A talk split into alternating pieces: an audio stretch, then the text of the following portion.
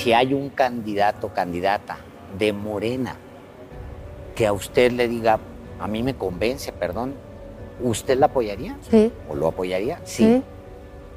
Que le llene los requisitos mínimos Sí, que usted plantea. Sí, por el país. A ver, te voy a contar algo que platicamos, eh, híjole, yo creo que fue octubre del año 2020, el presidente nacional del PAN, Marco Cortés, me preguntaba que no creo que lo hizo nada más con Maru Campos, lo hizo con varios actores políticos y me decía, ¿qué piensas de la alianza con el PRI?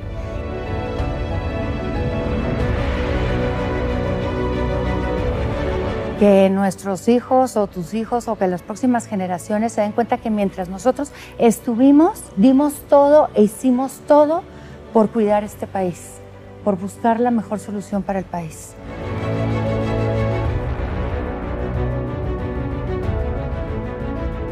Y si eso a mí me cuesta dejar la candidatura a gobernadora, y si eso a mí me cuesta explicarle a los chihuahuenses el por qué esa alianza con el PRI, cuando el PRI teníamos un desgaste muy tremendo después de, de los gobiernos priistas en el Estado, bueno, vamos a hacerlo, porque es el bien mayor, porque es la causa mayor.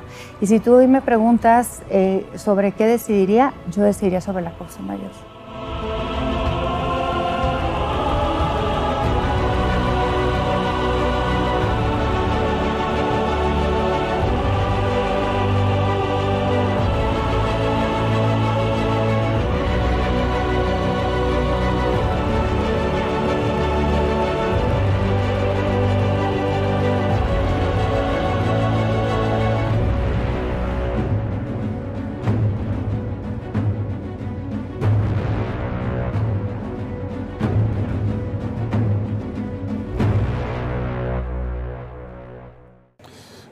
Qué gusto poder charlar con, con usted en, esta, en este mediodía en la Ciudad de México. Nos hubiera gustado ir a, a Chihuahua, ya habrá oportunidad. Ah, ya los espero.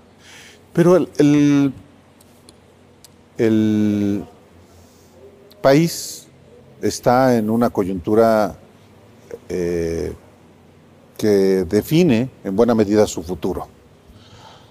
Identificamos dos proyectos de nación que están perfilados eh, hacia el 2024 y que ya de alguna manera se mostraron en sus planteamientos, en sus protagonistas y en hasta en sus resultados desde el punto de vista electoral.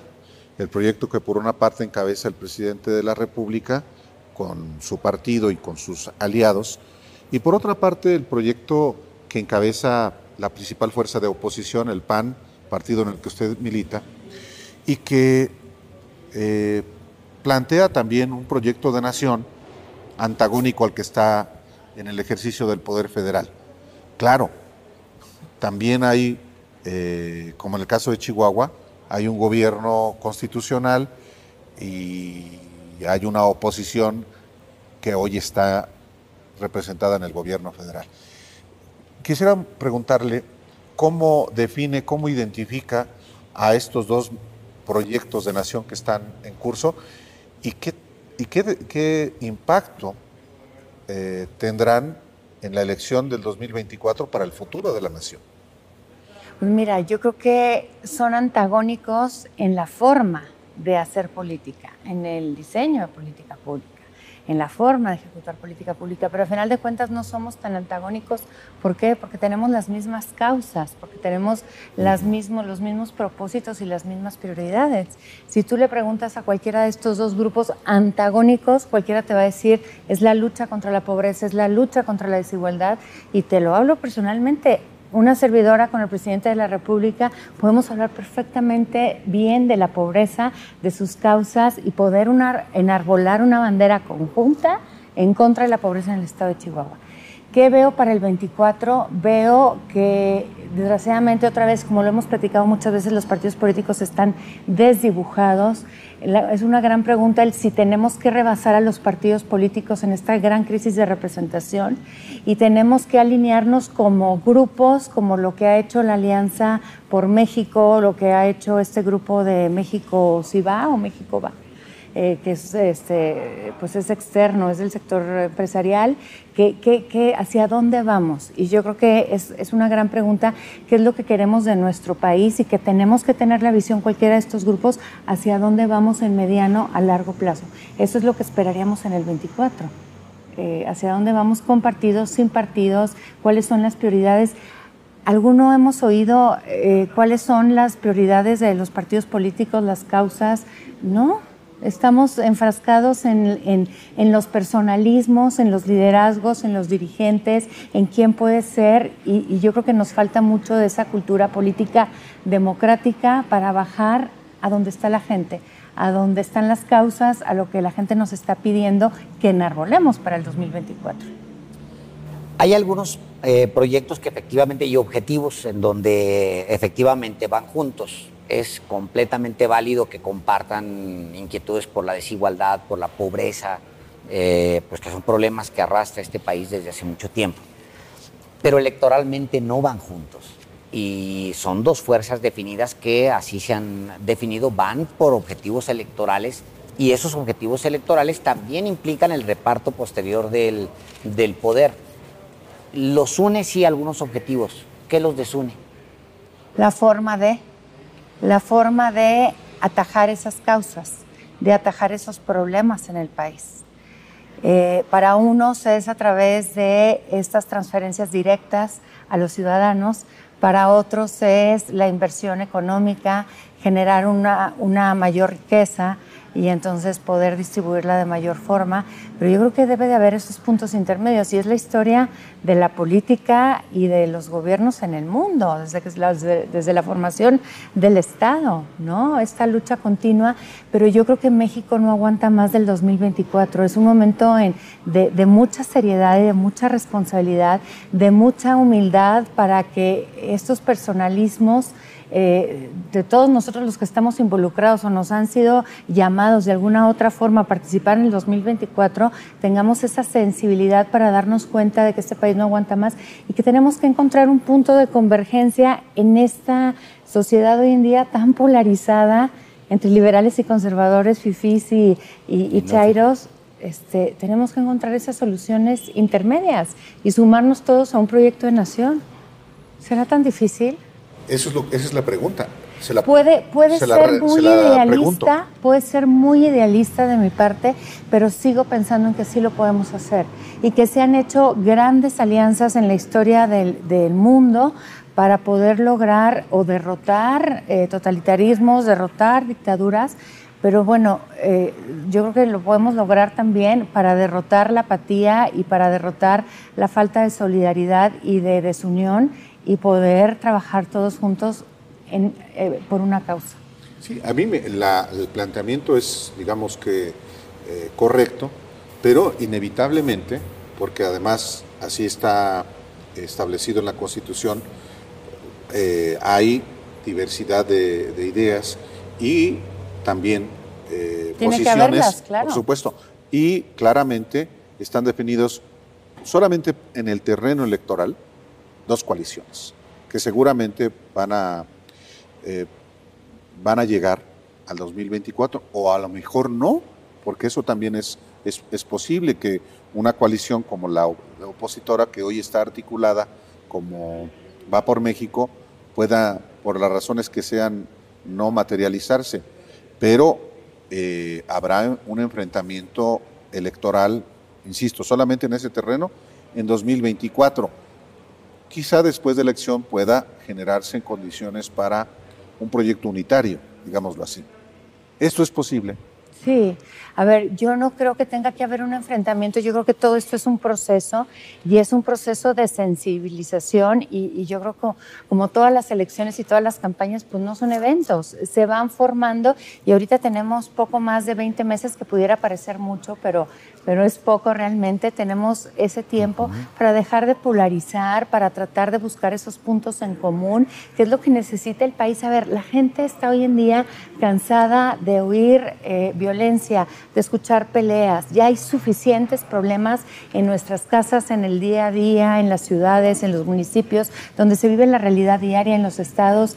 Y para escuchar eh, pues, a dos diputados federales peleándose, ¿no? Había por ahí una encuesta de la Secretaría de Gobernación, casi creo que se sigue haciendo, una encuesta de, cultura política y prácticas ciudadanas, donde decía, se le preguntaba a la población y era un indicador que se medía cada año, que decía si la gente estaba, eh, deseaba tener acuerdos y consensos entre fuerzas políticas eh, eh, aunque se tardaran más tiempo, pero tener esos acuerdos y consensos, la gente decía, sí, yo lo que quiero no importa cuánto se tarden, pero quiero que, haya esos acuerdos y consensos. La gente nos quiere ver unidos, ¿no? Porque la unión es ante un Marcelo Ebrar o es ante un Ricardo Anaya o es ante este, una Chemba o es ante un Mauricio Vila y no es la unión hacia la causa de la pobreza. ¿Por qué no podemos buscar esos, esos círculos donde, donde quepamos todos y, podamos unirnos en torno al 2024 y para el 2024 a mediano y a largo plazo? ¿eh?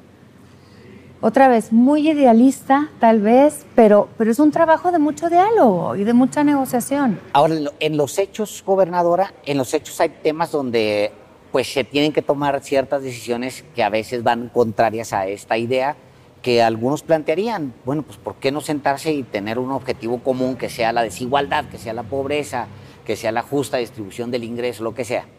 Pero en los hechos, por ejemplo, con la reforma eléctrica, lo que sucedió es que el PRI mostró cierta eh, inclinación a sentarse a, dialogar y, ver la iniciativa del presidente, pero el PAN le dijo, o somos oposición o no somos. Es decir, eh, al menos esta dirigencia actual del, PAN no cree en, ese, en esa posibilidad. Creo que los actores políticos tenemos un gen eh, muy arraigado que es justamente este sistema presidencialista, ¿no? Donde todos tenemos que movernos a través de incentivos. Eh, te apoyo en tal reforma siempre y cuando haya eh, estos incentivos perversos de una candidatura a la gobernatura, una embajada, eh, un consulado, y no nos hemos dado cuenta que las reglas del juego son tal vez de béisbol y estamos siguiendo, estamos tratando de jugar bajo el básquetbol. Y entonces, en, ese, en esa confusión, ¿Qué, es lo que permea? Permea el, agravio, permea la violencia, permea eh, eh, la falta de entendimiento entre los actores políticos. A ver, eh, pongámonos de acuerdo, ya ese ADN ya no existe. Yo espero que las generaciones que vienen atrás de nosotros tengan otro tipo de formación, sí serviría mucho y, fue una lástima que en el año 2000, perdón, durante la presidencia de Vicente Fox, no se, no se hiciera la reforma política, la reforma de Estado para tener un régimen semipresidencialista o semiparlamentario o parlamentario para lograr generar acuerdos y consensos de otra forma. Yo creo que ese es el gran engranaje perdido en este país que, va de la mano con un régimen de Estado, con un sistema jurídico, pero va de la mano también con una cultura política otra vez entre la población, pero también entre los líderes políticos. No, esto tenemos que rebasar el, tema de, nuestro intento, nuestro objetivo está en que llegue a ser fulano o sutano candidato a la presidencia de la República y ganemos. No, esa cultura política tiene que estar en la disminución de pobreza en el país y esa, cultura política tiene que estar en los intereses generales más allá de los intereses de grupo. Justamente, eh, con esta visión, ¿qué, se está jugando en México? En este momento y no solamente en, el proceso electoral que vendrá en 2024 y los procesos electorales locales a nivel de gubernaturas 2006, 2022, 6, en 2023, 2. Eh, pero ¿qué es lo que está jugándose México en esta coyuntura? Su viabilidad como nación. Todo la propia gobernabilidad. ¿Qué es lo que la gente, eh, a lo que a la gente le provoca este, lanzarse a las armas y no quiero ser tan fatalista, una revolución, cuando ya no tiene nada que perder, cuando ya no tiene nada que comer. ¿Qué tanto le sirve a la población una despensa, un paliativo y qué tanto le sirve a la población que lleguemos cada vez en campaña a prometer cosas y no las cumplimos? Ya la gente, hay un nivel muy, muy duro de, de, crisis de representación, de gobernabilidad, de, de pues sí, de pues sí, de representación y en esa representación va lo que, lo que los mexicanos sentimos otra vez, los problemas diarios que nos, nos tienen este, ahorcados y que no vemos por dónde, no vemos la luz. Hay tres, tres fuerzas ahora tratando de coincidir para ir juntos electoralmente hasta 2024, como lo decíamos hace, hace un momento. El PRD básicamente ya perdió todo el territorio, todo lo que tenía casi, casi lo, perdió. Eh, el PRI tiene dos años siguientes muy complicados. Por encima de ningún otro partido, quizá sea el que tiene más gubernaturas en juego que puede perder, que puede, en las que puede perder. El PAN es la fuerza eh, importante dentro de esta, de esta alianza. ¿Usted eh, siente que todavía para el PAN es necesario traer a un eh, amigo un, tan incómodo como el PRI o a alguien que está prácticamente en el desahucio como el, como el PRD? ¿Usted ve viable en el futuro esa...? Yo te la pondría al revés. ¿Por qué no buscamos qué es lo que necesita el país? El país necesita a un egresado de MIT con honores, que sea un super tecnócrata y que sepa diseñar tal vez los mejores programas y proyectos a mediano a largo plazo para sacar al país adelante o necesita a una persona este, con gran carisma que atienda a la población y que sea cercano. ¿Qué es lo que necesita el país? Y yo contestando esa pregunta, eh, entonces te diría si es alguien del PAN, del PRD, del PRI o de Morena. El tema otra vez no está en este partido político, no está en esos personalismos, no está en esta ideología. ¿Quién es capaz de ayudarnos a salir adelante? Yo ahorita no tendría un distingo, soy panista y soy orgullosamente panista y tengo 28 años en el PAN, pero me ha tocado ver cuando luchábamos en una plaza de armas en Chihuahua con Don Luis, con Pancho Barrio, y luego me tocó ver la ilusión como joven y líder estatal de los jóvenes del PAN Chihuahua cómo gana Vicente Fox y ayudamos a Vicente Fox a tener la victoria y luego nos vimos gobernando y luego nos vimos perdiendo el poder en el gobierno federal.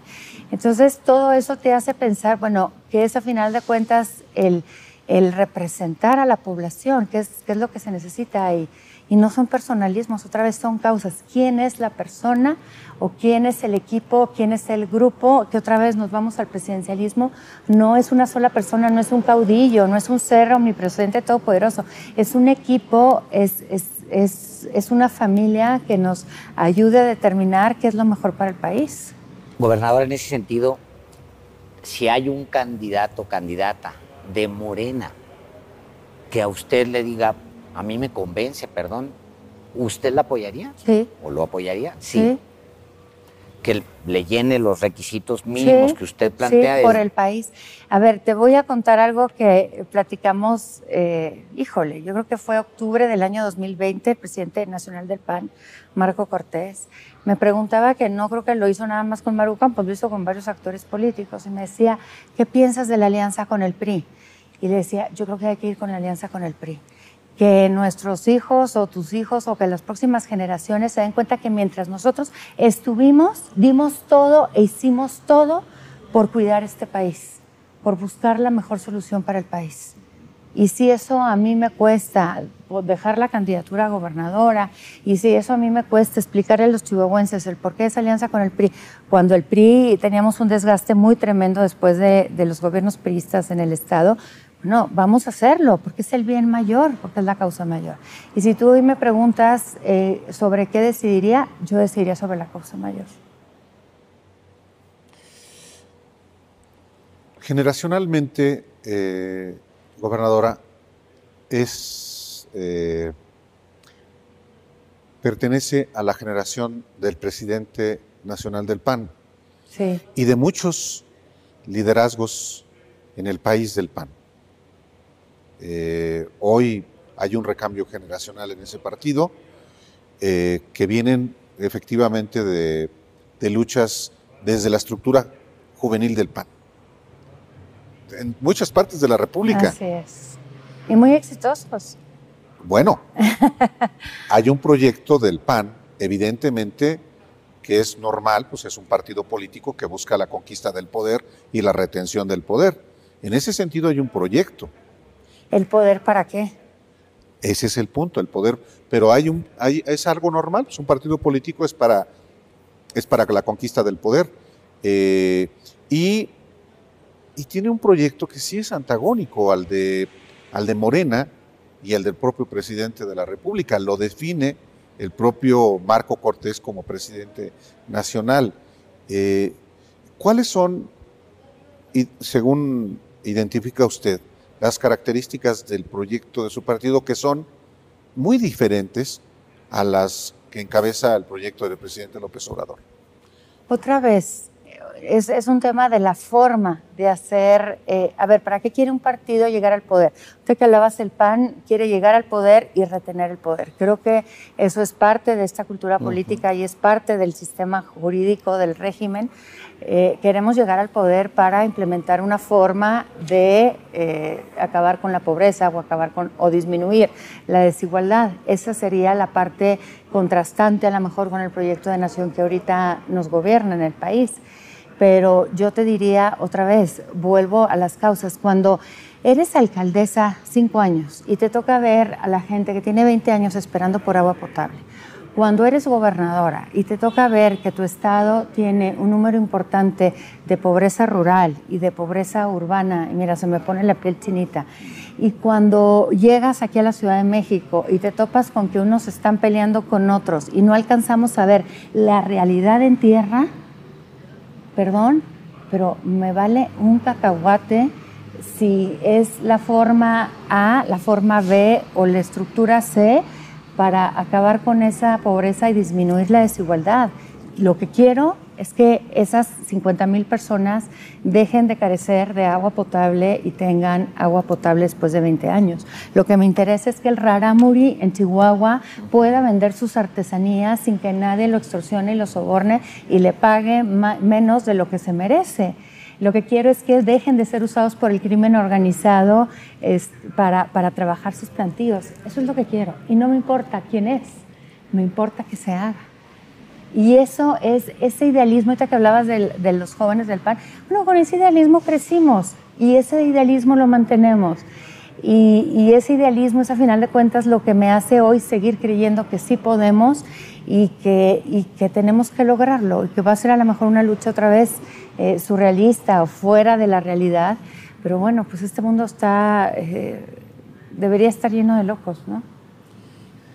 Caminar Chihuahua, gobernadora, andarlo, verlo, eh, porque usted ha gobernado la capital, Chihuahua, donde también hay pobreza y desigualdad, hay todo lo que sabemos, pero caminar la sierra, caminar, considera usted que ver tanta desigualdad, pobreza, presencia de crimen organizado, la ha acercado de alguna manera a los planteamientos que pues, son la bandera del presidente? Sí, claro, sí me han acercado.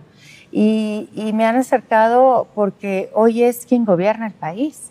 Y porque mi papel como gobernadora, yo les digo, es como el de una madre y en su momento fui del municipio y en, ahora este, como gobernadora una madre de los chihuahuenses, donde se preocupa por llevarles el alimento y por llevarles las mejores condiciones para que puedan ir a la escuela y para pues siempre y cuando no te traiciones a ti mismo. ¿Y qué significa no traicionarme a mí mismo? Cumplir con mi papel para el cual fui elegida.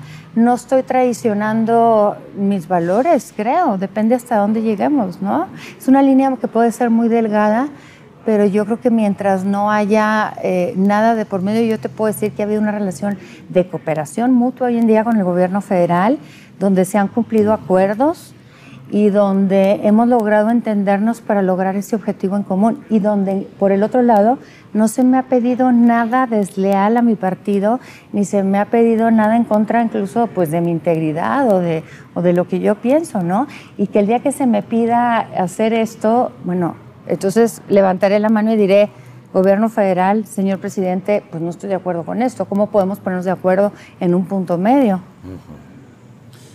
Ya que trajo a cuento la consulta que Marco Cortés hizo, seguramente con más actores, sobre algo que no fue nada sencillo, no puede ser nada sencillo para un partido político que nació en contra de la política de otro, ahora unirse. El Partido Acción Nacional, nacido en 1939, surge, pues en buena medida en reacción al Partido de la Revolución Mexicana a raíz de la expropiación petrolera. Eh, se hicieron consultas y se tomó la determinación, con la idea, evidentemente, de confrontar a otro proyecto que se considera destructivo. Esa sigue siendo también el, discurso del PAN y el discurso de la, coalición. claro que cambian las visiones, cambia la visión de una candidata cuando se convierte en autoridad. Totalmente. En este caso, la panista María Eugenia Campos. 28 años panista. Claro, ahora es autoridad. Crecida a los 8 años con don Luis y, Pancho Barrio.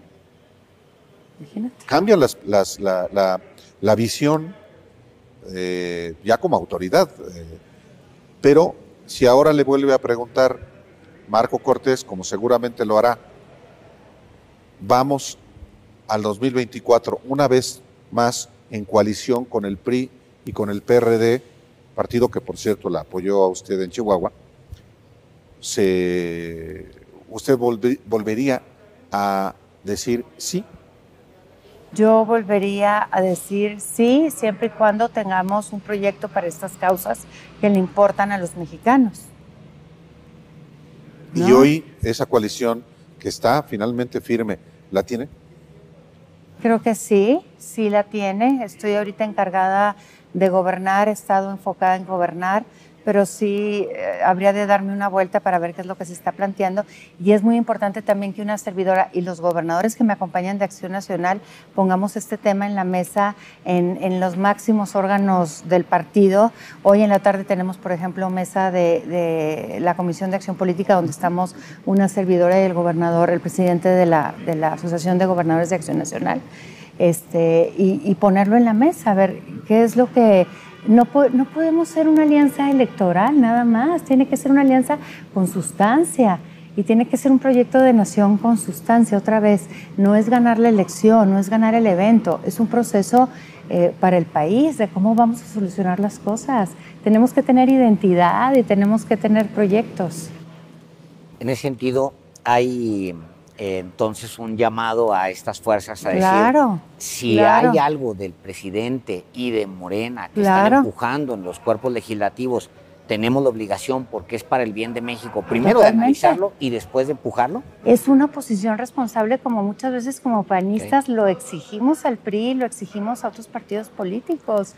Es una posición responsable a ver si estamos hablando del sistema de salud, si estamos hablando, a ver, en qué beneficia. Podemos traducirlo a lo mejor no en, eh, a lo mejor tenemos los, las causas las tenemos demasiado politizadas y las tenemos demasiado ideologizadas podemos a lo mejor trasladarlas y, convertirlas en un lenguaje más común para todos y entenderlos, y a lo mejor es lo que todos estamos buscando y las podemos empujar juntos, ¿no?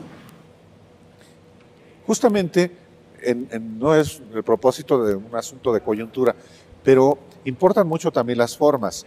Eh, y hay una fotografía, la fotografía en la conmemoración de los tres años de la toma de posesión del presidente de la República, que no era un acto partidista, sino un acto de, en todo caso, una conmemoración eh, gubernamental, digámoslo así, eh, y aparece una, en una fotografía usted con el gobernador de Yucatán, Mauricio Vila, junto a la jefa de gobierno y el canciller que pertenecen al partido antagónico y algún gobernador de otro partido aliado al PAN, eh, Alejandro Murat.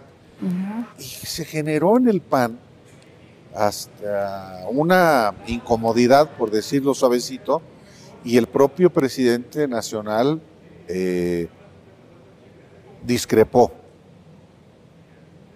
¿La regañó? No, no me regañó. Me regañaron algunos otros otras personas del PAN a quienes respeto muchísimo y logro entender eh, eh, pues su enojo. Me dijeron le hiciste mucho daño al país, le hiciste mucho daño al partido. Eh, no estamos de acuerdo con esto y para mí fue una situación muy fuerte porque pues son personas que con los cuales he crecido. Te hablo de un Fernando Canales Clarion, de un Luis Felipe Bravo Mena, que a mí me tocó la mayoría de mi crecimiento y formación en el PAN bajo la batuta de, Luis Felipe, a quien admiro mucho y respeto mucho. les dije, bueno, los, respeto, es algo que hay que cuidar a lo mejor más esas formas, pero preocúpense entonces cuando eh, yo salgo eh, con la bandera de Morena tomando una decisión completamente eh, contraria a lo que pensamos en el PAN y que no beneficia nada a la ciudadanía. Entonces, ahí sí, no es lo mismo una sonrisa en una fotografía, una fotografía tomada espontánea, que algo de fondo, ¿no? Fue algo de forma. Y, y yo te puedo platicar, en esa fotografía estábamos platicando con la jefa de gobierno cómo le haces en las manifestaciones, ¿no? Y, cómo, cómo estás trabajando. Estábamos platicando la, de la manifestación que tenía aquí en el Zócalo, en Oaxaca, que estaba ahí el gobernador Murat, y, o sea, este intercambio de ideas, este intercambio de opiniones, eh, los hospitales del IMSS que se están construyendo en Oaxaca. Entonces, ¿hay algo malo en eso? Hay algo malo en intercambiar opiniones, ideas. Ese es otra vez el problema, la falta de unidad y la falta de cercanía y la falta de conocimiento del otro. Mientras pensamos que unos son los malos y otros son los buenos, pues nunca nos vamos a poner de acuerdo y vamos a seguir eh, clavados en este enfrentamiento. Igual encontramos algo positivo, ¿no? Estoy segura que hay algo positivo siente que hay una beligerancia innecesaria en el país, totalmente, que todos estamos a la defensiva. Totalmente a la defensiva. Y hay tanto ruido, precisamente ese ruido nos hace no escucharnos entre nosotros mismos. Y entonces cuando no escuchamos, bueno, somos quienes dirigimos este país y no nos escuchamos. Es una tragedia.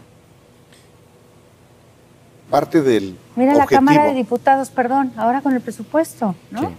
Perdón.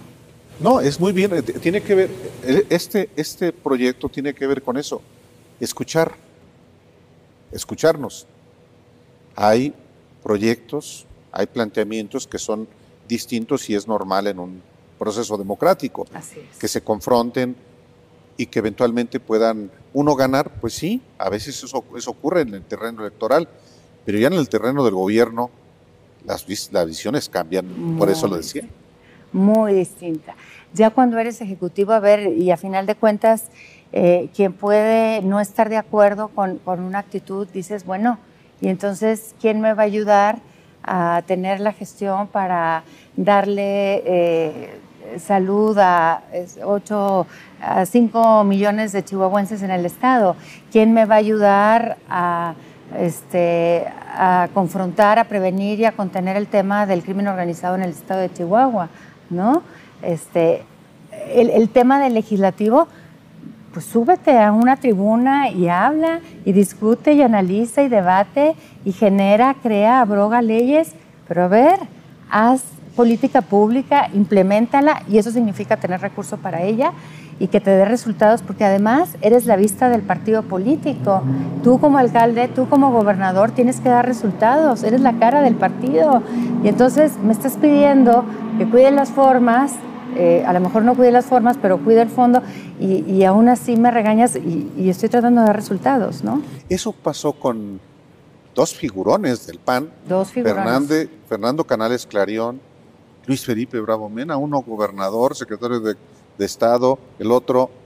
Eh, presidente nacional, del, PAN, senador, un gran legislador, un gran eh, ideólogo, eh, mis respetos. ¿Entendieron los argumentos que les... Sí, y yo también entendí sus argumentos. Y, y, es otra vez en esa escucha, en esa cercanía, el podernos poner de acuerdo y es lo mismo que tenemos que comunicar al interior del PAN, que son las causas y entendernos eh, cuáles son nuestros papeles y dentro de este sistema PAN entendernos como, como un ajedrez, qué es lo que tiene que hacer cada uno, cuál es su función. A ver, en el 2000, Álvaro y Alejandro, ninguno de nosotros definimos, todos decíamos con la presidencia de Vicente Fox que queríamos ser distintos y distinguibles al PRI, pero no dijimos cómo. Queríamos ser distintos y distinguibles en ese juego de béisbol del cual les hablo, crear las, cambiar las reglas del juego, eh, generar otro tipo de incentivos. Queríamos eh, no tener un partido distinto, queríamos Tuvimos tantos programas y proyectos dentro del gobierno del PAN y, nunca les pusimos, este programa representa la solidaridad que pregona el PAN, este programa representa eh, el reconocimiento de la dignidad humana que pregona el PAN, este programa eh, eh, pregona la subsidiariedad que, que reconoce el PAN. Entonces, tenemos 30 años de atraso en, este, en el partido y por eso también esta crisis ahorita pues cada quien dice lo que piensa, pero no, a lo mejor no estamos alineados a este objetivo y a esta causa que tenemos que tener, ¿no? La crítica más común entre mm, los que están fuera de ese proyecto hacia Va por México, hacia Sí por México, es que se ha convertido en, el, en una fuerza que está eh, revisando y diciendo no, no, no permanentemente al presidente, a su proyecto, y a todo lo que se está haciendo en la 4T, la llamada 4T, eh, y no han presentado, no han hecho un planteamiento común y en gran parte se lo atribuyen, se le atribuye a que no son una fuerza homogénea, que sí tiene mucha divergencia ideológica y la ideología al final conecta con los sectores, conecta con la gente. Claro. ¿Cómo se va a resolver eso? Cuando tengamos la ideología de la cercanía y de la unidad cuando tengamos la ideología de las causas, cuando ves que puedes, decía Manuel Gómez Morín, y ahí soy profundamente, eh, soy, muy, soy fan de Manuel Gómez Morín, decía Manuel Gómez Morín en los ensayos de 1915 que eh, los gobiernos eran eh, para evitar el dolor evitable, ese dolor que no proviene pues de Dios, sino ese, ese dolor que generamos nosotros mismos entre seres humanos, ese dolor eh, que yo provoco siendo gobernadora o siendo alcaldesa de no arreglar el alumbrado público y entonces ese dolor que le provoco a la madre de familia que no sabe si va a llegar segura a su casa, mm. ese dolor que provoca al, al, no disponer de un lugar, una guardería para que los niños estén tranquilos, cuidados, mientras también llega su mamá después de 12 horas de trabajo. Entonces, mientras no tengamos claras otra vez esas causas y el poder que tenemos los gobiernos para evitar ese dolor evitable de la pobreza, de la desigualdad, de la seguridad, de la salud, de, hacer este contrato social entre nosotros como seres humanos y decir, no, no se trata de que yo pierda algo, se trata de compartir lo que yo tengo para que el que esté enseguida eh, tenga una, evite ese dolor evitable. Bueno, pues eh, vamos a estar fuera de contexto y vamos a estar buscándole la cuadratura al círculo cuando lo tenemos aquí enfrente, en las narices. Pero yo creo que al partido y a todos los partidos, por eso hablo de la crisis de representación, nos ha faltado volver a la tierra, volver a tocar y a sentir a la gente. Ahí es donde se vive la política, no se vive en la Cámara de Diputados ni se vive en los grandes acuerdos nacionales. Por último, de mi parte, eh, gobernadora, la, la, la elección del 2024 puede consolidar o puede descarrilar el proyecto de gobierno que encabeza el presidente López Obrador. Eh, es normal que una militante de un partido político antagónico desee que gane su candidato. ¿Usted cómo ve la opción que va a perfilar su partido? ¿Cuál opción que va a perfilar mi partido? ¿Usted? Ah, no. Está, Marco Cortés ha eh, planteado que usted podría ser, es prospecto presidencial para el 2024. ¿Sí le interesa? Me interesa gobernar, me interesa evitar ese dolor evitable, pero me interesa hacerlo desde mi estado. Yo entiendo que mi presidente nacional necesita varios candidatos y si, y si se requiere, si se ofrece, pues ahí estaré lista. Pero ahorita mi mandato y mi, mi amor, mi corazón está en los chihuahuenses, en, en en esas ganas de hacer mucho por ellos y cambiarles la vida a, pues no a millones, pero sí a miles de familias que sé que se puede hacer desde el gobierno. Ya veremos si se da, a lo mejor no se da en el 24, se da en el 30 o no se da nunca, pero ahí estaré yo. este, estaré en las causas de la gente. Excelente. Gracias. Ahí está. Gracias a Gracias. Viva Chihuahua. Viva Alejandro. Chihuahua.